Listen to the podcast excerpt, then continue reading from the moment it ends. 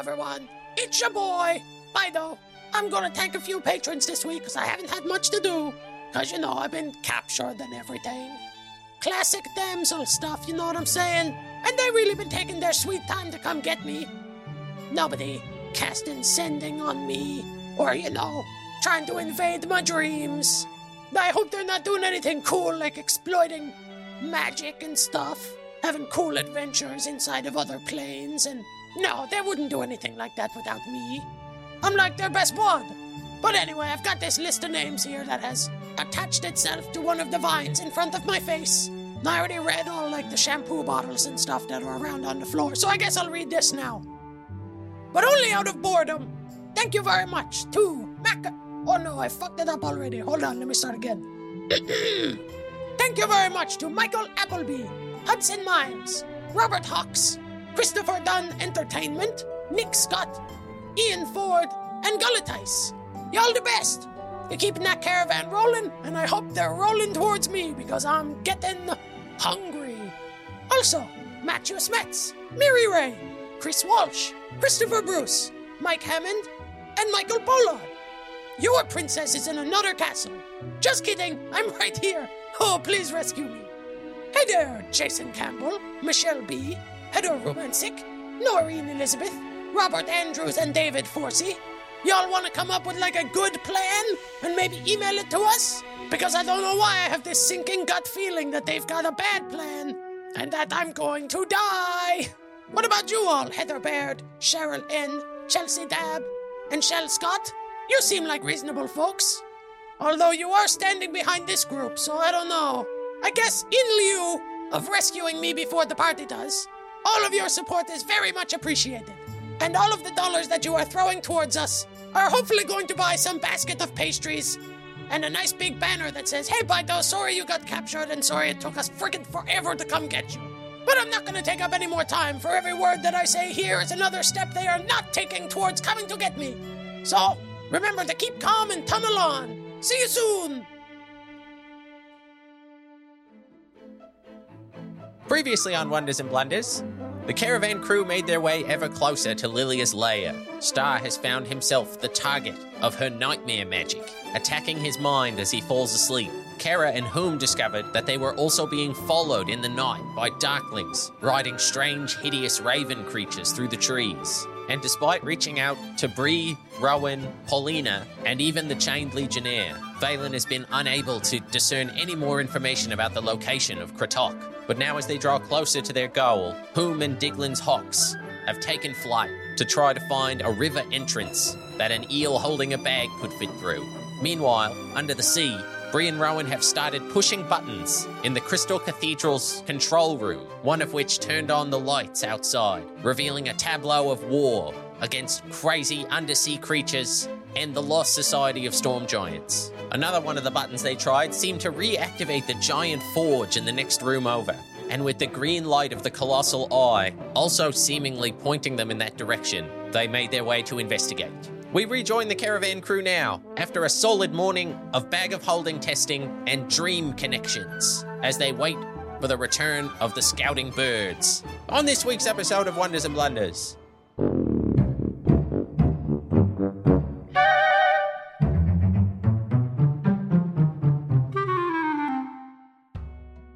I guess we're just waiting to hear back from the birds. Uh, yeah. Um, we also did we were, mm, did we? Oh, we were gonna.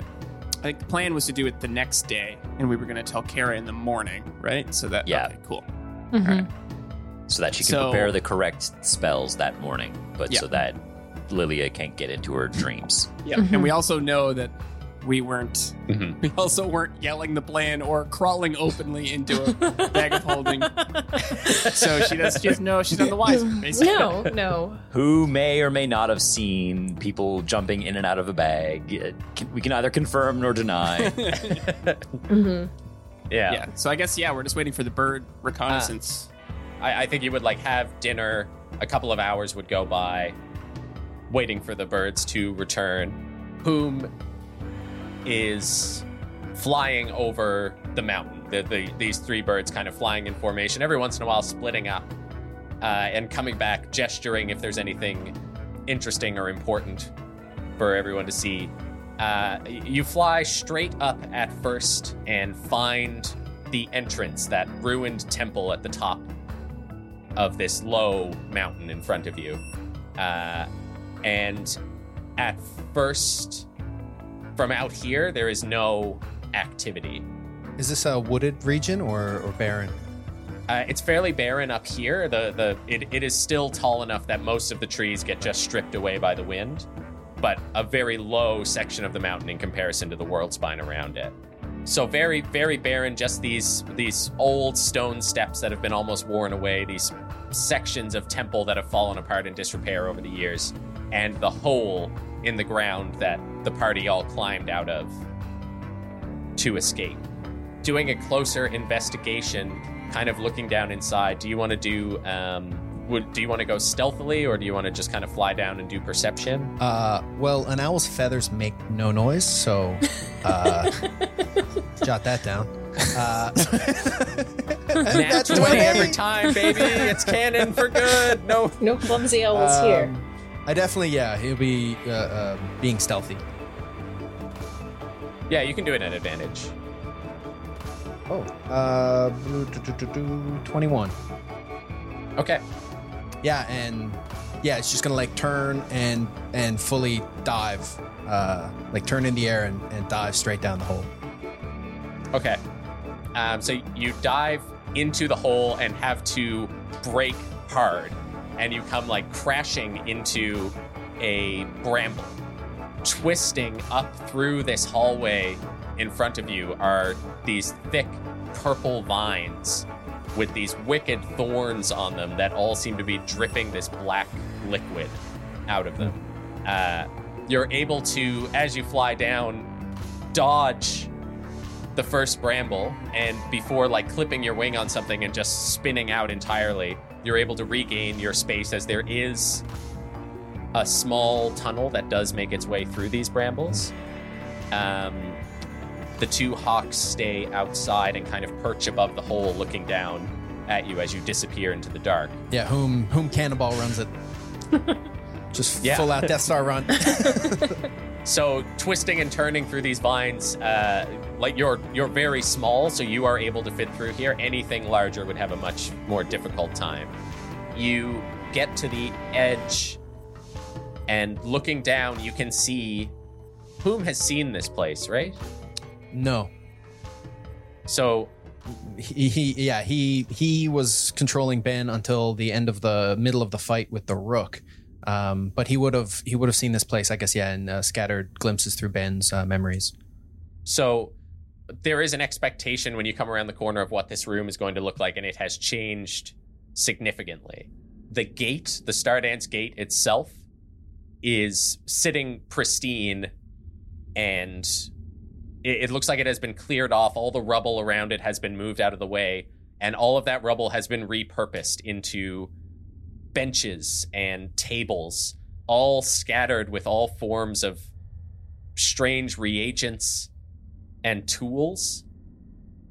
Uh, there are several Darklings, probably about 10 Darklings working their way around, but no longer working to excavate. It seems that they're trying to work their equipment that they used to excavate the gate. They're trying to pry it out from brambles, which are now like sprouting up through the ground around the gate and covering the walls of the room. The bridge that had fallen down is now reformed with brambles creating a braid across it, this thorned bridge. And looking down, you see. Uh, make a perception check. 18. 18. Uh, you see Light and Biteo. And they are both on the other side of the room, wrapped in brambles. They both appear to be unconscious. And there are darklings standing near them, and in the shadows next to them, you can see just resting on all four haunches one of these raven dogs that you saw running through the trees. And as you're watching two more of these raven dogs come into the room, two darklings hop on their backs and they run off into the tunnels. Okay, the river. Where's the uh, point of entry into this room? Well, directly under you is the gate itself, and you can see the river splitting around it from up here. That eye shape that the gate and the rivers make as the river reforms on the other side, just to the right of where Light and Biteo are, uh, which is from the opposite side from where you will most likely be approaching. Hmm. Uh, as the water runs out from the side that Light and Biteo are on, go around the gate, and then flow into the wall on the other side of the room. Okay. Uh, I think yeah, just taking all that in, just kind of his head cocking back and forth. Uh, just two glowing orbs in the in the darkness uh, from his you know his eyes, and then he. Uh, I think that's all the reconnaissance we need, and um, in this area, and yeah, Hoom flies back. Okay. So flying back out, the two hawks which have been waiting for you take off with you as well. Uh, as you fly back down, sort of uh, Uh, straight. I was I was gonna. I, I, sorry, I meant uh, Hoom was gonna leave um, the cave, but then he did want to like kind of fly up the mountain a little bit to see if if there's a place where the river goes. If there's a river up, you know, like if there's a, a an entry point. okay. Uh, make a, make another perception or survival. Uh, sixteen. They're Um, the same. You can't see any like there is no open water up this way. Uh, it looks like the stream that goes down through is is an underground stream, probably flowing from somewhere much higher. How about a an exit point, um, like flying downhill and then working kind of downhill in patterns, looking for a, a waterfall or or a, a spring. Yeah. Uh, and you do find uh, a couple of waterfalls. Uh, there is a large one that pours into the water that eventually feeds into the hot springs. And you see a smaller one that just sort of trickles into a small brook that leads past the hot springs into the Aether Lock. Okay, yeah, yeah. Uh, fly back with that info. So as you've uh, sort of finished dinner, the sun getting low in the sky, the Yeah. At uh, at dinner, also Star would give Ben the uh, oh Ben, uh, your your uh, your your bird gave Yeah? me this to give to you. Happy What? birthday! And then yeah, he gives you the golden egg. Uh, Oh, uh thanks. is it your birthday thanks. today? And Ben kind of like smiles like a little bit, but small smile. He's like, "Yeah, yeah, yeah. How old are you? ten. Yeah, they grow up pretty fast. I, I ca- again, I cannot believe you're only ten years old. Happy birthday. Yeah, that's. Oh, thanks, thanks, Cara. Hmm, interesting. And I start. Uh, Vaelin starts like looking at the the sky. Like I, I guess like it's getting like twilight. Some of the stars are starting to like appear, and I start jotting down like the position of the moon and the stars, and I, I start doing some astrology for your birthday. and Yuri comes over and yeah, just puts a hand on your shoulder and says, "I'm I'm sorry, I had some plans, big plans for your birthday, but then the imminent uh, death and, and all that. Uh, well, maybe we'll we'll celebrate at a happier time." Uh, it's okay. Um, this feels like a weird time to have a birthday anyway. And uh, Ben kind of looks at you, Star, with like, I don't know, empathy on his face. Yeah, Star just smiles but doesn't really say anything. Yeah, and Ben just sticks the egg in uh in like a pocket on his uh armor, his pants, pants, Yeah. pants got pockets. Armor pockets. Uh, that's one thing I know about pants, pockets most of most of the time. Yeah, I mean, if they're designed well. Yeah. let's let's get into it now. Let's side podcast. the uh, misogyny inherent in the fashion industry. Let's do it. podcast. That's what I want to hear. it's called Pocket Dimension. Yeah. No. Yeah, it's, uh, Oh no, it's a good title now. It We did it. We gotta do it. Welcome back, everybody, to Pocket do- Dimension. yeah. Today, boob armor necessary or not? And we review Pants of Holding. How much do you need to armor the midriff? We'll look at that today. It's got all your organs in there. Does that matter? People are normally aiming for the boobs. Everyone knows that. I think Val- Vaelin would look at, at Ben and, and just sort of say, "Uh, I'm, I'm sure that if Rowan were here, he would have something uh, wise to say about your birthday and about such an auspicious day. But uh, all, all I can say to you, Uh. uh, good luck.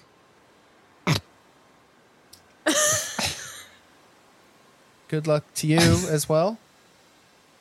Thank you. Uh, yeah, okay. I'll I'll take a I'll take a swing at it. Uh, oh, We don't uh, have to do- When I was young, I used to talk to my mother, and she used to say, you know, a birthday is like a secret, in that every day that it goes by, it gets a little bit more juicy and a little bit more interesting, and the more birthdays that you have, and the more secrets that you have, the more that people want to talk to you to kind of peel those layers back. Uh-huh. That's the end of my Rowan story. See, See, that's a nice thing I wish he would say sometimes because you never really know what he's done.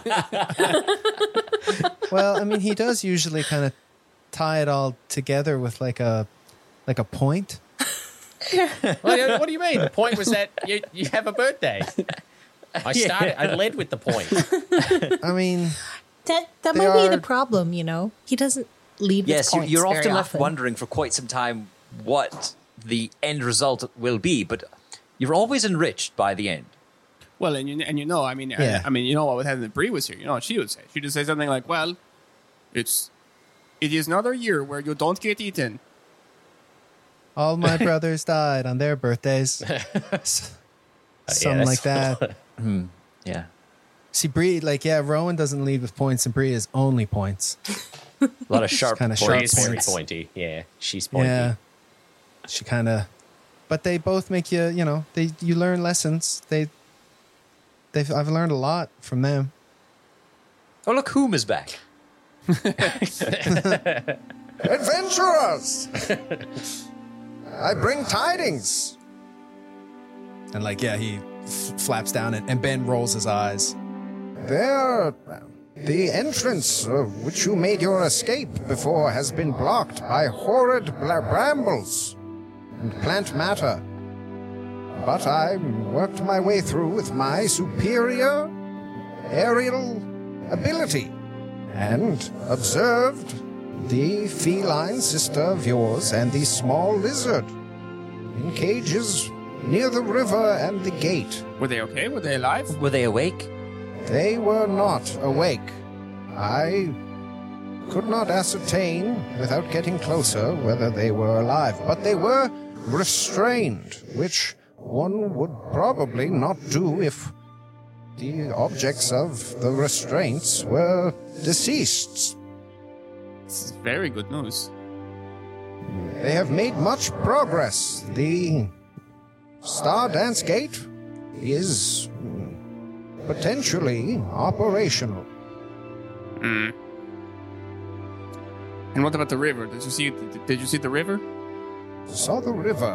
We, from uh, above, we could not find where the river enters the mountain. Perhaps is an underground source.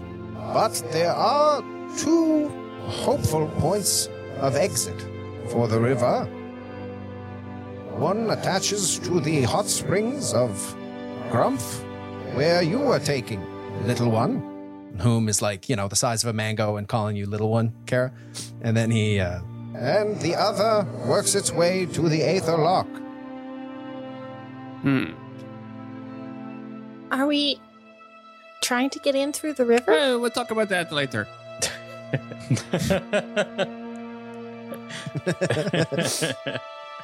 Okay. All right. And now I'm quite famished and require sustenance. Yeah, there's, And- there's probably some dead mice. Uh, we, yeah, just you can go eat some of those over there. Perfect. I have, I believe, found the small lizard stash. Hoom flaps off towards, uh, Make sure you leave some for him when we get him back.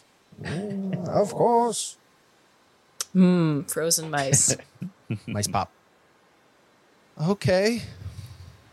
Well, that was. I mean, he, that was That's good news. Should we go check out one of those rivers? I mean, I could. Well, I guess I don't know how well they burn, but I could burn the bramble entrance. Although, Uh, perhaps we should. I don't know if we should go investigate one of them. One of them tonight. I mean, do you think that they're close together? I I don't know. We could About how far away are we from those like river entry Yeah, like points the like. currently? Uh, walking, you, you'd be able to get there within an hour. Oh, You've moved pretty close to where the uh, to where the springs are, and the two uh, the two rivers are pretty close. right. I mean, we probably want to know if there is even room to get in. But right. you know, the other problem is that Lilia definitely knows that we're here. Yes, and we should we should discuss what we want to do about those outriders. If the we should be safe up here, like the the cabin is still out of the ground, right? Uh, yeah, the cab the cabin is up. Uh, Yeah, 'cause and- we were- and she was moving, moving and, all day. And Diglin says we'll, we'll keep moving tonight. I'll keep her up. But perhaps if we if we uh, if we neutralize the scouting party, we could perhaps gain a bit of I think that's a good idea. element of surprise. If we neutralize them, then we might also buy the time to go investigate one of the one of the sources. They won't move while the sun's still up. So if you you you've got a couple of well maybe an hour or so to get in position, it's a good chance they won't know you're coming They won't move till the sun comes up. uh, till the They're sun goes sensitive. down. Sorry. Oh, uh, Right. I see. Right. Yes, and if we go during the day, the birds will see us. So, mm, yes, But I believe Diglin's suggesting if we wanted to ambush the scouts, Mm-hmm. Yes, we exactly. could get into position now. I think that's a good idea. Probably. Do we know where the scouts were last last were? They were they came out of the woods last night all around, but if if that's The- their sort of base of operations, then they should be coming down the, the mountain, I suppose. So we could place ourselves somewhere in the woods between the temple and the cabin. if um, the entrance is blocked off, they might be coming out of a different hole, and we might be able to track them back to the entrance they're using. It's good thinking. Yeah, it'd be a good idea to know other ways to get out. Do you think they would be using another um, similar portal like they used through the tree uh, the previous time? That's very likely. No. Right. And I- if I remember correctly, those were not incredibly permanent. No. That's true. Uh, quick enough, I guess. If their purpose isn't to attack us, which it seems like it's not, feels like they're hurting us. If they, if you saw one of those and could slip through it, could be another way. Although who knows where they come out. So we- we would either need to be there as soon as they popped out and to sneak in, or we would need to follow them back at dawn or just before dawn. Hmm.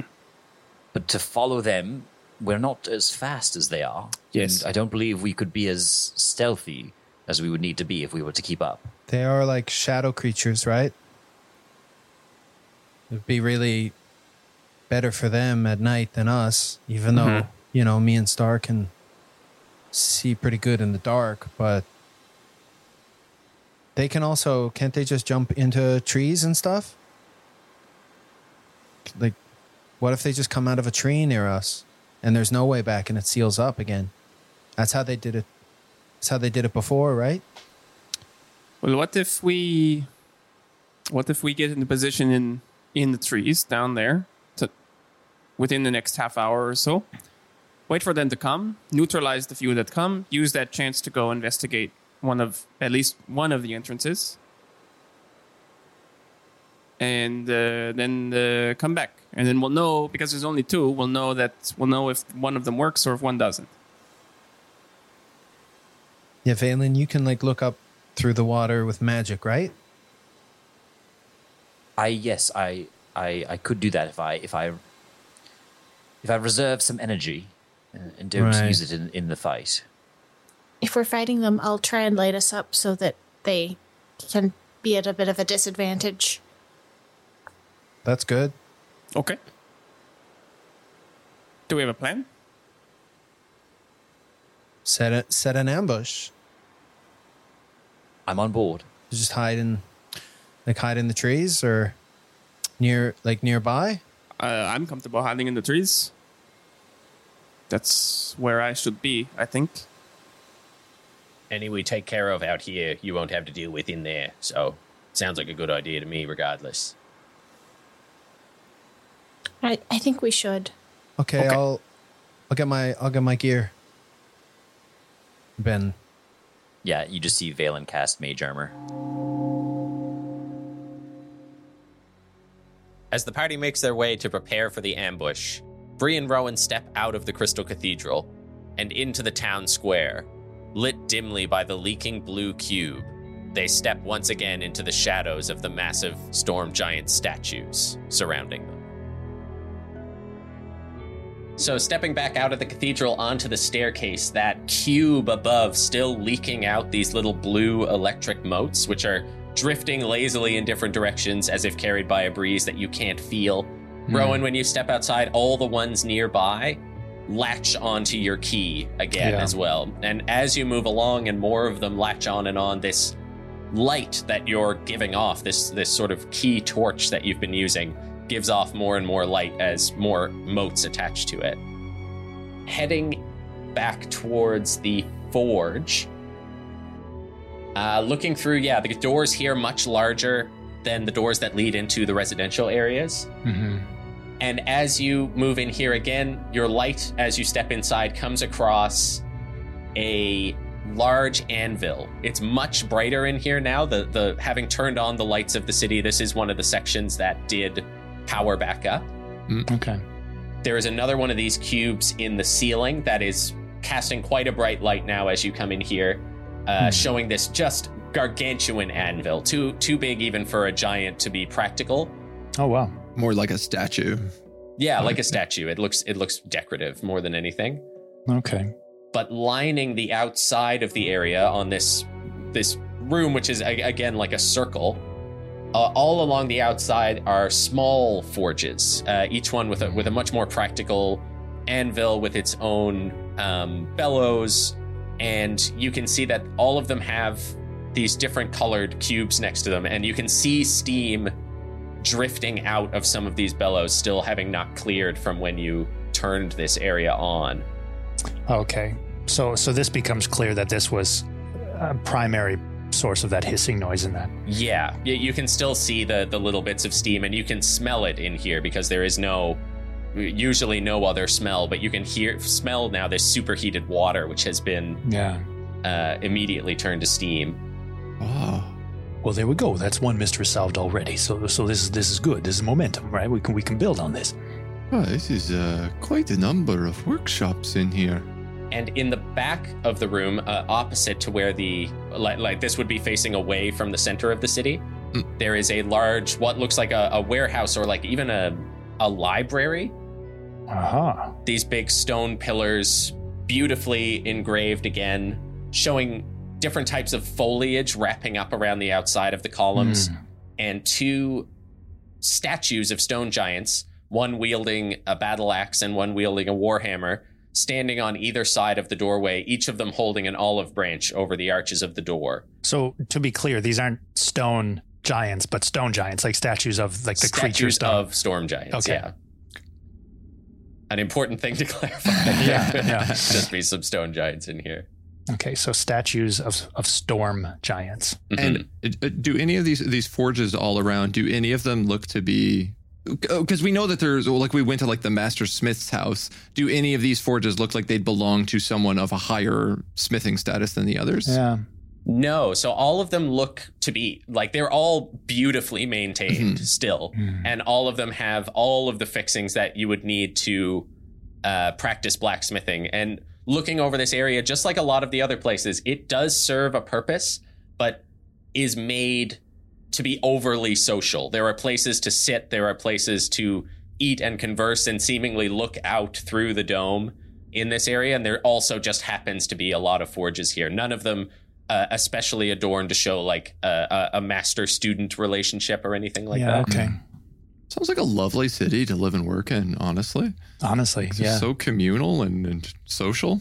Ah, what a joy. What a life they must have lived before the squid people attacked. Yeah, it's stunning. So we have all of these forges. Are there any um, structures like like buildings as well besides the statuary and uh, and the forges themselves? Uh, just this sort of warehouse at the back is the only is the only other structure. Hmm. well, should we, uh, shall we take a look in there before we continue? I, I would hate for something to sneak up behind us. Well, we yeah. th- There's that. Uh, uh, honestly, Bri, uh, I'm trying not to even think about that bit. Uh, this is probably where they're going to store their their material, their raw materials. You know, we'll probably find ingots and, and things. I mean, that's just a guess, uh, uh, but it wouldn't surprise me. And maybe, hmm, I, I mean, depending on how much. I- I'm guessing though, there probably isn't much in there. Come to think of it, you know, now that I'm saying it out loud, uh, if they've been trapped in this for a while, that, that's probably good and empty. Uh, Well, uh, but still, yes. Uh, let's have a look. And I'm like wa looking. All my eyes are constantly moving, trying to take in as much detail as possible. Um, I'm clearly shaken by everything that's going on, um, and just trying to absorb as much information about my surroundings as possible. Uh, Bria is definitely on a defensive stance along with you. Like she's constantly kind of looking over her shoulder, and uh, I imagine as like little bits of steam and maybe still spout out of one of the spots. Mm. You know, she, you can tell that she's she's jumpy. yeah. So I, I think both of you jump as you hear a dull, like bong on the outside of the crystal wall. And like your eyes look up to right above you where this dome extends up over the warehouse, and you see on the opposite side, on the same side as this warehouse, one of these eyeless creatures has hit the side of the wall and is just holding on, its mouth kind of like probing the outside of Yeah. the wall. All right, well, let us move fast. If we can get to the next area, uh, perhaps we can lock the doors and ensure that they do not Yeah. they're not Now, able to come in from the entrance. They they don't have eyes, but but do you think they they sense all the light? Do you, do you think we just kind of you know turn turn down an open sign? Uh, it is hard to say. It seems as if the giants turned off the lights not to avoid them, but to avoid having to see that. Yeah, right, right. I mean, I mean that's the that's the impression that I got. You know, uh, yeah. O- okay, I'll, I'll. Okay, yeah. No, that makes more sense. A- all right, and uh, I head towards the the warehouse. Okay. So there's a small staircase again leading up into the warehouse as you pass under the arms of these two huge statuesque giants. Stepping inside, you can see there are lines and lines of weapon and armor racks. Again, looking very individual, like each one of them was made for someone in particular. Hmm. All of them are empty as the blue light that you carry in with you. This building itself is not lit as you walk inside, so the blue light just extending out, washing over these rows and rows of empty armor racks. The rest of the warehouse itself seems to be completely empty and dark, except as you like turn to inspect one area and you look back at the very back of the warehouse, somewhere off in the dark, there is a green glow. Again, washing this water reflection over the back wall, something obscured by the racks. Oh, Bri, it kills me that we got to figure out what that is. Uh, yeah, but, uh, well, I would like to take a look around this place. If the materials they craft out of here are, are such good quality, it's Yeah, even a scrap would be of use to me. yeah, no, definitely. Okay, uh, I'm gonna sneak up on that creepy, creepy light. Well, why don't uh and, and Bri reaches forward to like take the key from you. Uh you are better in dark. I am better as uh object of attention. I think the second part of that is is is very true, uh, and so we'll go with that plan. And um, I'm I like go to go off into the dark, immediately stub my toe on something, and like kind of hop and be like, "That was fine. That that's nothing." And then uh, I'll like kind of crouch and slowly like tapping the ground with my hands, move my way into the dark towards this light. And if not for how awkward it looks, it would look awesome because the cloak of the deceiver blending into the shadows. Like as soon as the light leaves you, you are Oh, yeah. immediately like enveloped in shadow with this cloak. Mm-hmm. and I'm just trying to be as big and kind of not necessarily noisy, but as as I take up as much room as I can, sort of thing. Okay. And Should I do a stealth roll or does it? You can do a stealth roll, yeah. Uh, so you can do advantage because of the cloak. Mhm. All right, fourteen, and I think I get plus three. Let's have a look. Oh wow, plus six. That's not bad at all. I get that's a dirty twenty. Dirty 20? Nice. Okay. Yeah. Um, so, yeah, moving your way backwards, just focused on this green light, trying to peer around the now silhouetted uh, armor racks in front of you, slowly making your way forward. But you do feel yourself get a little more comfortable, like the cloak itself is kind of almost Okay. helping you slither through the darkness. Uh, Bri, you're having a much easier time getting around with this big blue light that you're casting around you. Uh, so, what do you do? You want to do like an investigation? Are you looking for something in particular, or just Uh, can I? I guess just do a perception. I, I wouldn't want to. I'm not looking for metals or anything because Bri isn't really a metal worker. Um, but I think any kind of materials, scraps of materials that would would grab my interest. I'm just trying to like grab quick glances of, and also just keep an eye out for eyeless monsters. Mm-hmm. Uh, so yeah, you can do perception or investigation. I'll do perception because my investigation is garbage. Uh, nine plus five, 14. Fourteen. nice. Um, so there are no, uh, I think, thankfully, right now, no windows in this building. Nothing leading out into the depths outside. Um, as you do feel, I think, especially cognizant that this building is pressed up against the outside of the dome, where Mhm. somewhere outside this eyeless creature is padding around on the crystal exterior.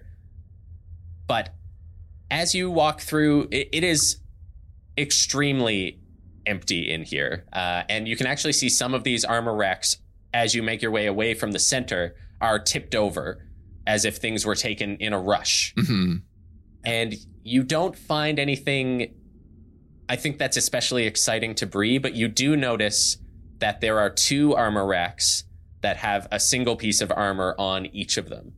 They each have a metal horned helmet suitable for a giant's head, quite large.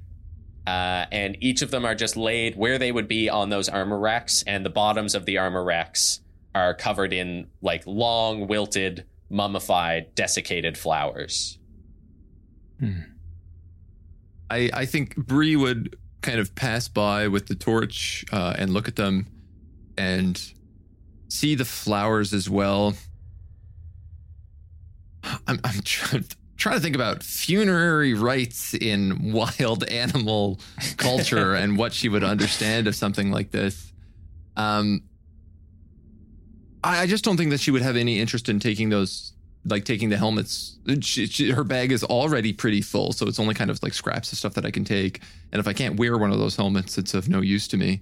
It's Um, way too big, and you can tell would take a lot of work to, you know, work the metal off of it and get anything usable out of it. Yeah, yeah, uh, yeah. So I think just Bri would kind of pass over, look at the flowers, and and have a probably have a feeling of moment of sadness, maybe even emanating from the axe. Yeah. Um, uh, Of like compassion towards what is clearly uh, some sort of funerary marker, uh, Mhm. and then keep going. Yeah, I think I think like from the axe you're getting a sadness and also a pride. Okay. Cool. It uh yeah, I think I think it warms you in that the feeling of fear of this thing outside drains away a little bit. Cool. Cool. Rowan, as you make your way closer to the back now, as you reach your hand forward, checking for an armor rack, it suddenly pushes into the green light, now washing over that hand. And you make your way around the outside of an armor rack, Mhm. and you see a crystal display case. oh, just a uh, just a rectangular crystal display case and this green light is emanating from inside of it and you see it, it looks like a, a workstation. There are several broken tools Okay. scattered Not on this in the case. You Not mean- in the yeah, case, but yeah, around okay. the case. Yeah. Yeah. on this workbench that it sits on. The glow itself is coming from this dull green orb that sits on the pommel of this black leather whip. Cool. Okay. Looking at it from here, you can see this is like an extremely long whip with this black leather that has circles gouged into the leather to look almost like a squid's tentacle. Oh. Wow. and you can see these broken tools and like a a workbook next to it. I first of all, I realize that I'm I'm quietly shushing my own heartbeat. Um, I was like quietly this whole time being like shh, shh, shh, shh, shh, shh. and then it occurs to me that the noise is my own heartbeats, and uh, I, I stifle a chuckle. And I look over and I see Bri still like over waving the light around and, and checking out something that's gleaming. I can't quite see it. And uh, I, I kind of look around into the dark and, and see that there's nothing that I can see moving. And so I kind of slowly reach forward and, and pick up this web. Yeah, so it's actually behind a behind like a blue crystal case. Right, my fingers hit the case, and it's like, oh, okay, you you really got to get your brain in the game here, Rowan. You you got to get your brain in the game.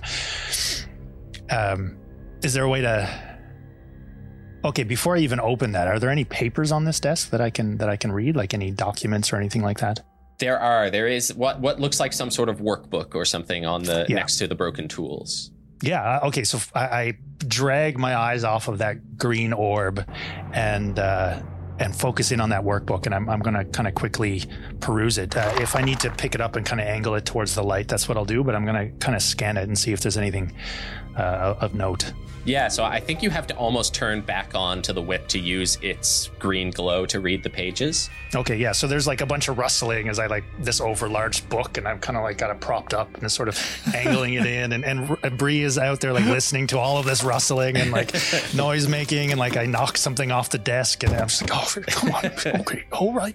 I forget sometimes that everything is so oversized in this place. It's super big, yeah, and it's also super quiet, so extremely easy to hear all this. Yeah, yeah, yeah. It just yeah. So I'm uh, I'm doing that, and I finally managed to get it like kind of propped half into my my like my belt buckle to kind of like hold it up, and then like el- like arms kind of wrapped, and there's like a page that keeps folding over, and I've got to blow it over again, and and finally get to read it. Um, so flicking through it a little bit, you see there are a lot of notes on uh, kind of progress reports. Nothing super official, but almost like journaling of uh, with the, with a wording of pride from this forge master. It seems that is taking notes on uh, different people who have been experimenting with the forges, trying to build their own weapons. Uh, it, Cool. it seems he has like a checklist of success uh, that he used to impart on people who were looking to build their own weapons. Oh, Uh, and, and so you, you see him sort of lovingly writing about the mistakes that these people are making and what they've learned from them. You see a couple of specifications for these solutions that he has clearly not told his students, but Right. has written down just because he already knows the answer and is hoping they will come up with it eventually. yeah. Okay. Um, a, a lot of like Cool. very th- this this sort of personal journal, uh, and then coming to the end, you see there are pages have been like scribbled out, torn out in frustration. You see drawings of this whip with notes on the outside of them uh, of different tests that have been done on it, and it eventually with with these sort of frustrated scribblings eventually comes to uh, a sh- very short entry on it. Mhm. It says, I cannot destroy it. I fear it.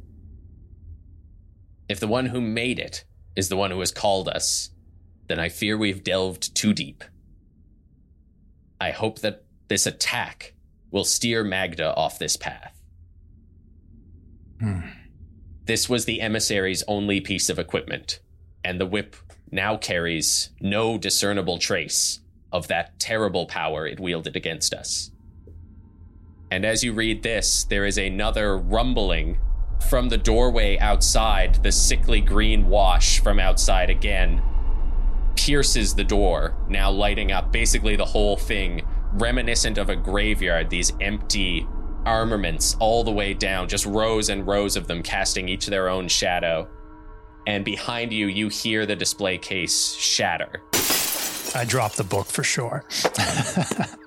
And yeah, you turn around the the blue crystal of this display case just lying shattered around the whip. Now, my first thought is whether or not that blue crystal is the same type of crystal that's doming in all of the city. It looks like it, yes. Great. Okay, so I, I kind of freeze as I realize that there's, you know, okay, this crystal broke and that crystal looks an awful like like like that other crystal.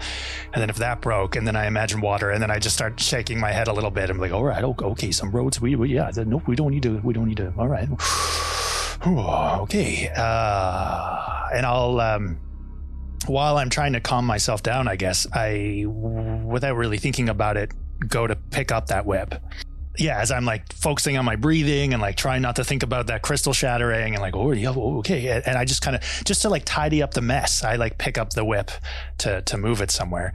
Um, and, uh, yeah, so I've, I've got that in my hands before I've even realize what I'm doing. Uh, and then I stare at that, kind of expecting my hand to like shrivel up and fall off. But it doesn't. Okay. It feels good in your hands and looking down at it in your hand, your eye is drawn down to the pommel where this green light is now washing over your face. I think Bri, with this whole room lit up now, you move to just the perfect angle to look through these armor stands down to Rowan, who is staring down at this whip, the pommel casting this green light up on his face, the water reflections just waving over them with his eyes wide. And then the pommel and the green light from outside go out. And the back of the warehouse is cast into darkness again. Rowan, what the hells was that? And you do hear that. It sounds muffled. But slowly, the last thing you remember is just kind of moving glass. Hmm. And now you have the reassuring feeling of this whip in your hand and you're standing Yeah. in the dark. no one can see me, but I think my posture is great right now. Uh, my shoulders are squared. I'm just relieved for the first time in a while. Breathing's easier. I I, I think I, I think we can probably help that creature and ourselves to get out of this situation. And uh, I realize that yeah, that I need to tell Bri that that that that I think it's going to be good if if we can figure out a way. Yeah, I, I think this is all right. And so I, I go to like walk towards Bri, but I remember and I pick up that journal because there was some nice craftsmanship notes there that I think she'd appreciate. Uh, and I just upright, very straight back, squared shoulders. I just walk to towards Bri. Uh, oh, oh, Bri, Bri. I heard something break. Oh yeah, no, that was just a case. That that's all right. But but I've got this this journal here. I, I think you'd appreciate it. It is from what looks to be a, a pretty good craftsman, and they've got all kinds of nice little notes here uh, on things to look out for uh, and, and ways to really hone your craft. And I thought. w- Well, you you being the the residential uh, a crafts person, uh, you know, there's some nice tips in here, and um, I've got the the whip sort of tucked under my my arm right now, kind of still coiled, um, but I'm I'm also a lot ta- like well not a lot. I'm also a bit taller than what uh, I've been because I'm I'm standing sort of straight uh, for the first time in a while.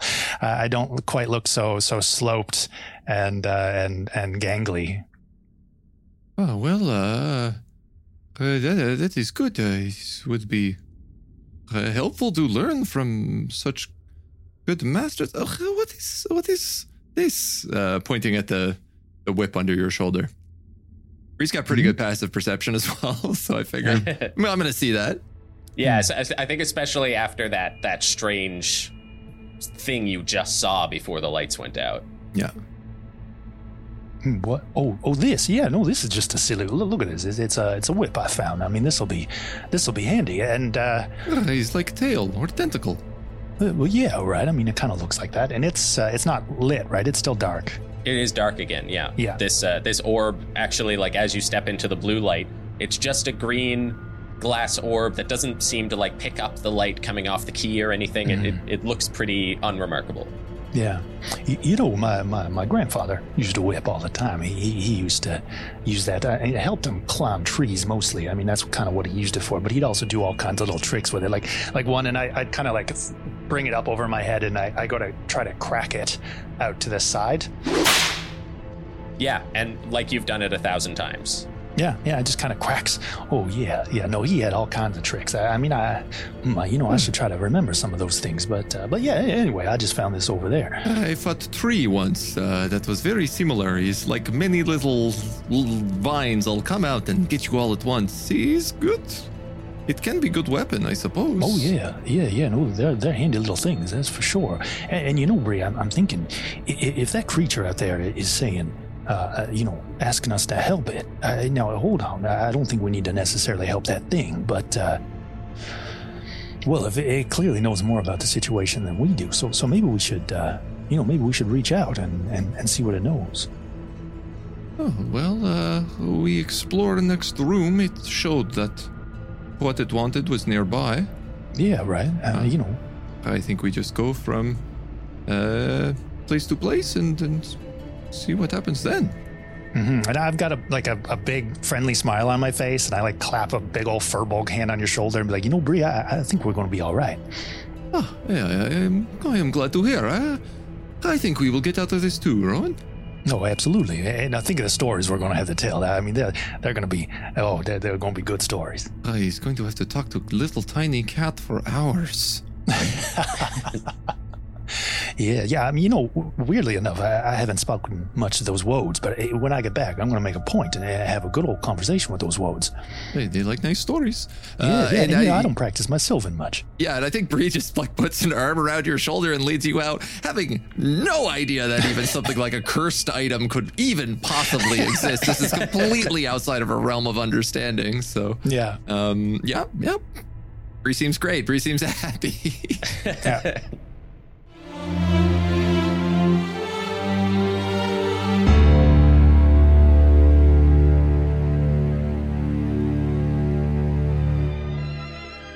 Thank you for listening to another episode of Wonders and Blunders. Ben and Hoom were played by Mitchel Bradbury. Bri was played by Ciaran Dyke. Cara was played by Kate Clark. Rowan was played by Andy Woolridge.